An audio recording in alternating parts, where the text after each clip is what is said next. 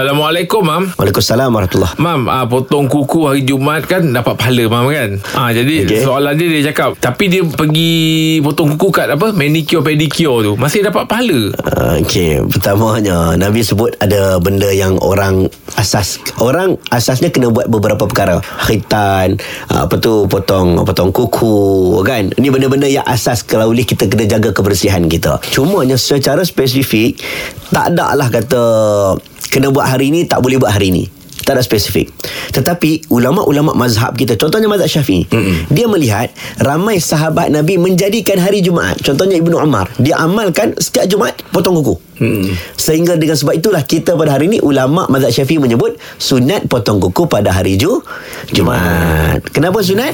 Kerana benda itu diamalkan Berdasarkan amalan sahabat. Mm Dan juga amalan sahabat ini Menggambarkan bahawa Mungkin itulah yang difahami dengan Menghadiri solat berjemaah solat Jumaat dalam keadaan bersih tubuh badan. Bersempena dengan itu sempurnalah pagi Jumaat kita dengan membersihkan kuku kita membersihkan apa yang sepatutnya untuk kita datang hadir ke tempat solat Jumaat. Jadi kalau dia nak pergi ke manicure ke apa ke hmm. tak ada masalah.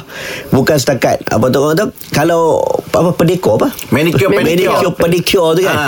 tak ada masalah. InsyaAllah dapat pahala sunat Kalau dia berniat untuk Buat itu kerana nak Menyempurnakan Jumaat dia. Ah. ha, Nak sempurnakan Nak datang elok Silakan. Tak ada masalah. Ha, Anak tolong potong pun boleh. Dapat pahala juga InsyaAllah. Okey.